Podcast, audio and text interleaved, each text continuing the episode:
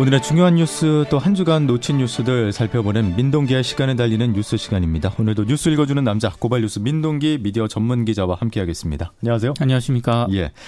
아, 이번 주에는요, 사건, 사고 참 많은 한 주였었는데, 지금부터 이 민 기자와 함께 하나씩 살펴보도록 하겠습니다. 먼저, 헝가리에서 좀 가슴 아픈 사고가 있었습니다. 아직 실종자를 찾지 못하고 있죠? 그렇습니다. 실종자 수색이 계속되고는 있지만, 안타깝게도 새로운 구조 소식은 전해지지 않고 있습니다. 사망자 7명, 실종자 19명, 이 숫자에는 지금 변동이 없는 그런 상황인데요. 예. 그 사망자 가운데 지금까지 신원 확인이 두 명만 됐었거든요. 그런데 헝 가리 당국이 제공한 사망자들의 지문 자료를 토대로 우리 경찰청이 나머지 다섯 명의 신원을 확인을 한 그런 상태입니다. 예. 헝가리의 지금 현재 시각을 보면은 오전 11시 10분을 이제 조금 넘은 상황인데 현지에서 수색 작업 어떻게 진행이 되고 있을까요? 그 상황이 좋지는 않습니다. 특히 이제 기상 상황이 좋지 않고요. 빠른 유속 등 재반 여건이 굉장히 지금 어려운 그런 상황인데요. 예. 아, 한국 정부의 2차 합동 신속 대응팀이 수색 작업을 당 이제 현지 시간으로 오전 10시부터 시작을 했습니다. 아, 현지에서 시작이 된 거죠? 그렇습니다. 하루 동안 세 차례에 걸쳐서 사고 지점부터 남쪽으로 최대 50km 범위까지 보트 수색이 진행이 될 예정인데요.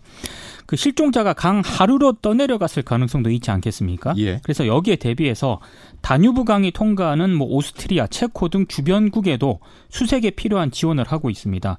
특히 루마니아와 세르비아 국경 지역에 있는 댐과 저수지에서의 수색을 강화하도록 요청한 상황입니다. 그러니까 현재 파견된 그 대원들이 보트 수색을 하고 있는 거고 수중 수색은 아직 이루어지지는 않고 있는 거잖아요. 지금 워낙 그 현지 여건이 별로 좋지 않아 가지고요. 예. 수중 수색은 한 이틀이나 3일 정도 뒤에 이뤄질 것으로 예상이 되고 있습니다. 어, 참 좋은 여행사 측에서 지금 어, 모든 여행 상품에 대해서 점검을 하겠다 이렇게 발표한 상황이죠. 네, 오늘 오전에 이제 브리핑을 가졌는데요. 7천여 개에 달하는 모든 여행 상품에 대한 안전 점검을 진행하겠다고 밝혔습니다. 특히 유람선, 케이블카 등 위험 요소를 모두 점검하겠다고 밝혔는데요. 안전과 관련된 세부적인 매뉴얼을 만들어서 예. 현지 가이드와 인솔자에게 유람선 탑승 등 최종 결정 권한을 줄 계획이라고도 밝혔습니다. 이번 일을 계기로 안전과 관련해서 현장에서 실질적으로 대응 가능한 구체적인 매뉴얼을 또 만들겠다고도 밝혔습니다. 예. 근데 이번 참사를 두고요. 어, 참사를 전하는 언론 보도에 문제점이 있었다. 이런 말이 나오고 있는데 이게 어떤 점입니까? 그러니까 전반적으로 잘 속보를 잘 전하긴 했는데요. 예. 일부 언론이 좀 눈살을 찌푸리는 보도를 해서 도마에 올랐습니다. 아직 사고 수습이 제대로 안 된 상황이지 않습니까? 근데 일부 언론이 사망보험금 지급 내용을 다루면서 논란을 좀 빚었습니다. 뭐 뉴스원이라든가 중앙일보, 한국경제 등이 단체 여행자 보험에 가입된 탑승객들이 뭐 사망 시 1억 정도를 받을 수 있다.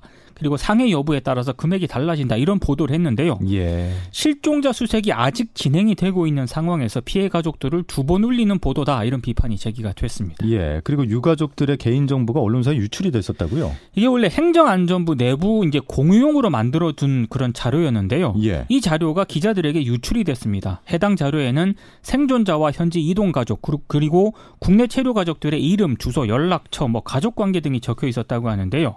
이게 정확하게 어떻게 유출이 됐는지는 아직 파악되지 않고 있습니다만 또 일부 언론사 같은 경우에는 일선 기자들에게 이 자료를 토대로 토대, 토대로 유가족 접촉을 또 지시해서 논란을 빚었습니다. 예. 한국 기자협회 재난보도 준칙을 보면은요.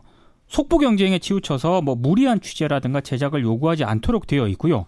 그리고 피해자 가족들 있지 않습니까? 그렇죠. 지나치게 과도하게 접근하지 않도록 되어 있습니다. 이미 2014년 세월호 참사 때 유가족에 대한 과도한 취재 때문에 굉장히 많은 비난을 받지 않았습니까? 그렇죠. 근데 일부 언론이긴 합니다만 수년이 지난 지금도 별로 달라진 게 없는 것 같습니다. 예. 이게 오열하는 장면이라든지 이런 것도 촬영해서는 안 되는 거잖아요. 그렇습니다. 지금. 알겠습니다. 아, 추가적인 소식이 들어오는 대로 조금 더 전해드리도록 하겠고, 그리고 이번 주 현대 중공업이 어제 주주총회를 열어서 법인 분할 안건을 통과시켰는데 이것도 시끄럽네요. 이게 사실 언론들이 노조가 반발하고 있다, 뭐 노사 대립이 격화되고 있다 이런 식으로 보도를 해가지고요. 이게 정확히 왜 문제인지는 잘 안 알려지고 있는 것 같은데요. 예. 현대중공업이 대우조선해양을 인수하려고 하는 겁니다. 정확히 예. 말씀을 드리면. 근데 어제 주총에서 어, 이 인수를 위한 법인 분할을 이제 승인을 했다는 그런 내용인데요. 이번 분할로 현대중공업 지주라는 그런 회사가 생기고요. 그 아래 현대중공업은 한국조선해양으로 이름을 바꾸게 됩니다. 예. 그리고 한국조선해양 아래에 새 회사가 생기는데 그게 바로 이제 현대중공업이라는 이름을 그대로 쓰는 거거든요. 그러니까 쉽게 말씀을 드리면 한국조선해양은 투자 연구 개발 등을 맡고요. 그리고 생산 부문의 현대중공업을 지배를 하는 구조로 바뀌게 된다는 그런 얘기인데 예. 그리고 이제 대우조선을 자회사로 인수하게 되는 그런 모양새입니다. 그러니까 현대중공업이 이제 대우조선해양을 인수하는 그 시점인데 노조는 이게 왜 이렇게 지금 반발을 하고 있는 거예요? 법인이 두 개로 분할이 되잖아요. 예. 근데 이 과정에서 한마디로 알짜 재산은 한국조선해양으로 가게 되고 어, 7조 원의 빚은 현대중공업에 몰릴 가능성이 크다 이렇게 지적을 하고 있습니다. 예. 어, 쉽게 말씀을 드리면 법인 분할로 한국조선해양은 우량회사가 되고요. 현대중공업은 부채 비율이 무려 110 5%가 되는 한마디로 불량한 기업이 된다는 그런 얘기인데 예. 더 심각한 것은 14,000명 정도 되는 노동자 가운데 500명 정도만 한국조선해양으로 가게 되고요. 나머지 대다수는 현대중공업 이른바 불량 기업에 이제 속하게 된다는 그런 얘기입니다. 부채 비율이 100%가 넘는 115% 정도로 지금 예상이 되고 있는데요. 예. 물론 사측은 고용 안정을 노동자들에게 약속을 하고 있습니다. 그런데 노조에서는 이거 결국 구조조정으로 가는 것 아니냐 이런 우려를 하고 있는데요. 법인 분할을 하면서 부채의 상당 부분을 현대중공업에다가 떠넘겼기 때문에 예. 노조 입장에서 보면은 불안감이 있을 수밖에 없는 그런 상황입니다. 예. 회사가 어려워진다는 이유로 반드시 구조, 구조조정 카드를 들고 나올 성이 크다는 게 노조의 판단이고 이것 때문에 그렇게 격렬하게 반발을 하고 있는 겁니다. 아. 지금 일각에서 보면은 인수 추진 자체가 조금 무리 아니냐 이런 지적도 분명히 있잖아요. 그러니까 주총에서 이걸 이제 승인을 하긴 했습니다만 실제로 인수하기까지에는 굉장히 많은 과정이 남아 있거든요. 아직 더 많이 남아 있는 거죠. 그렇습니다. 특히 이제 가장 큰 관건이 하나 있는데 현대중공업이 대우조선 인수에 영향을 받는 유럽연합이라든가 중국, 싱가포르 등 이 아홉 개 나라의 경쟁 당국으로부터 승인을 얻어야 됩니다. 예. 대우조선을 인수하게 되면은 현대중공업 그룹이 뭐 초대형 원유라든가 LNG 운반선 시장의 60%를 장악을 하게 되고요. 예, 예. 결국 이게 이제 독과점 문제로 연결될 수밖에 없거든요.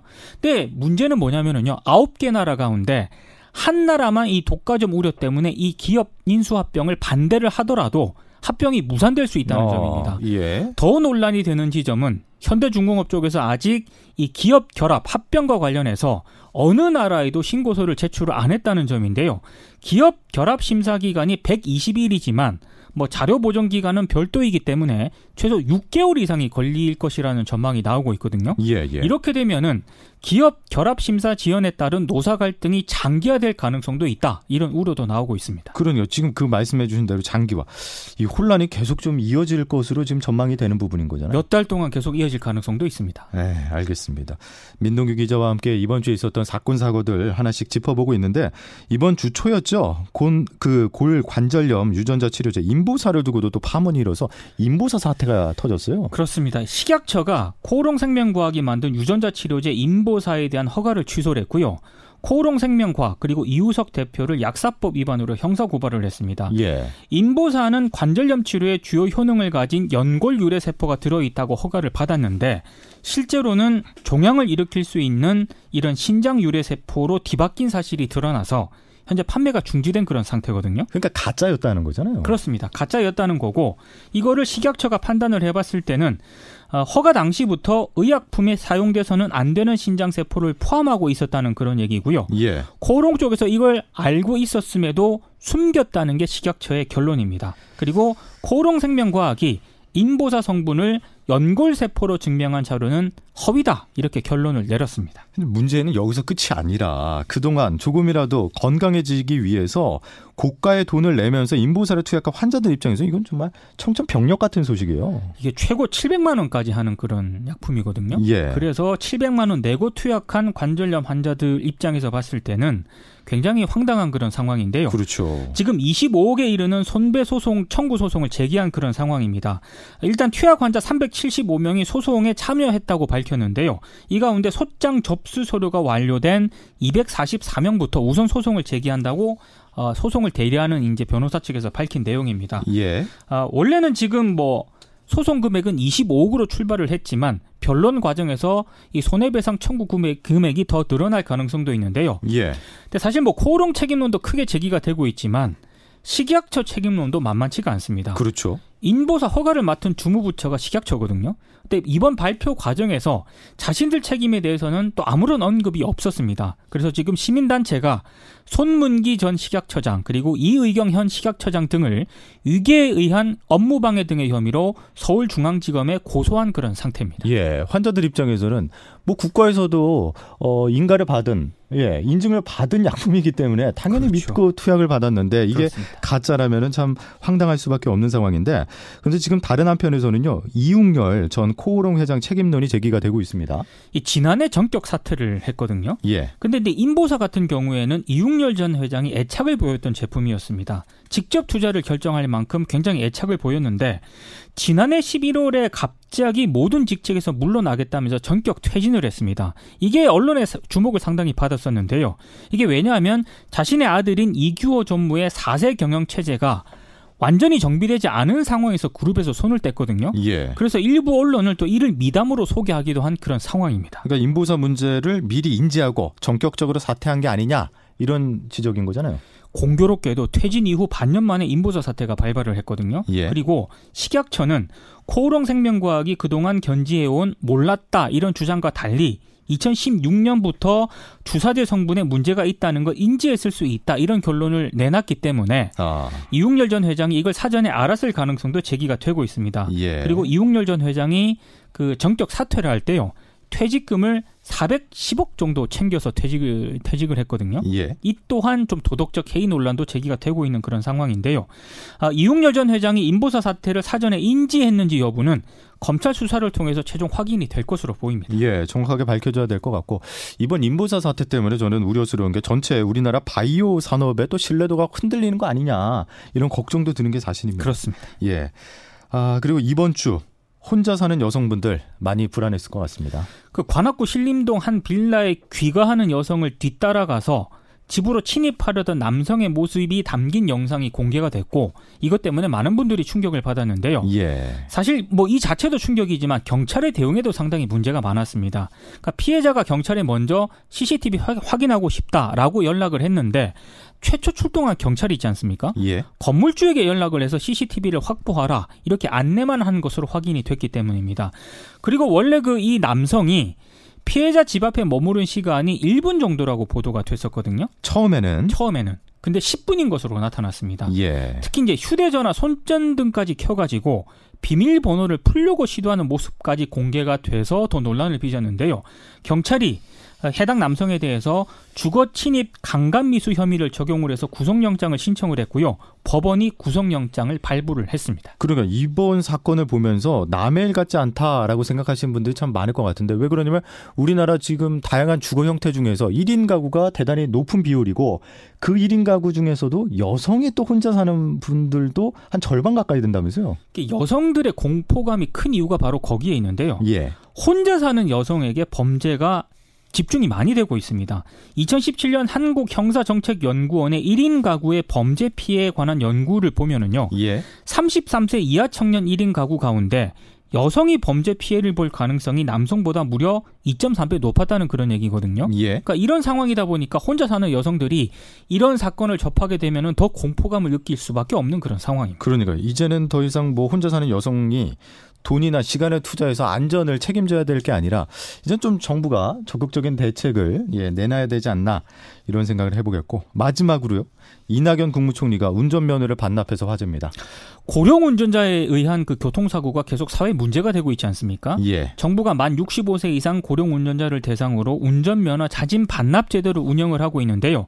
이낙연 총리가 이 제도에 동참하겠다는 뜻을 공개적으로 밝혔습니다. 어, 이낙연 총리가 올해 만 67세거든요. 예. 그리고 이낙연 총리뿐만 아니고요. 원로 배우 양태쪽 씨, 양태조 씨 있지 않습니까? 예, 배우. 지난 2월 도로교통공단을 방문을 해서 운전면허증을 자진 반납하기도 했습니다. 도로교통공단은 운전면허를 자진 반납한 어르신에게는 뭐 교통비 지원이라든가 상업시설 할인 등과 같은 인센티브를 지원해주는 제도를 시행을 하고 있는데요. 예. 많은 어르신들께서 꼭 참고를 해 주셨으면 좋겠습니다. 그러니까 고령 운전자 관련해서 사고가 우리나라뿐만 아니라 지금 일본에서도 여러 차례 나와서 좀 사회적인 이슈가 되고 있는 거잖아요. 그렇습니다. 예, 우리 어, 운전자분들 한번 생각해 보시길 바라겠습니다. 자, 여기까지 고발뉴스 민동기 기자와 함께했습니다. 고맙습니다. 고맙습니다.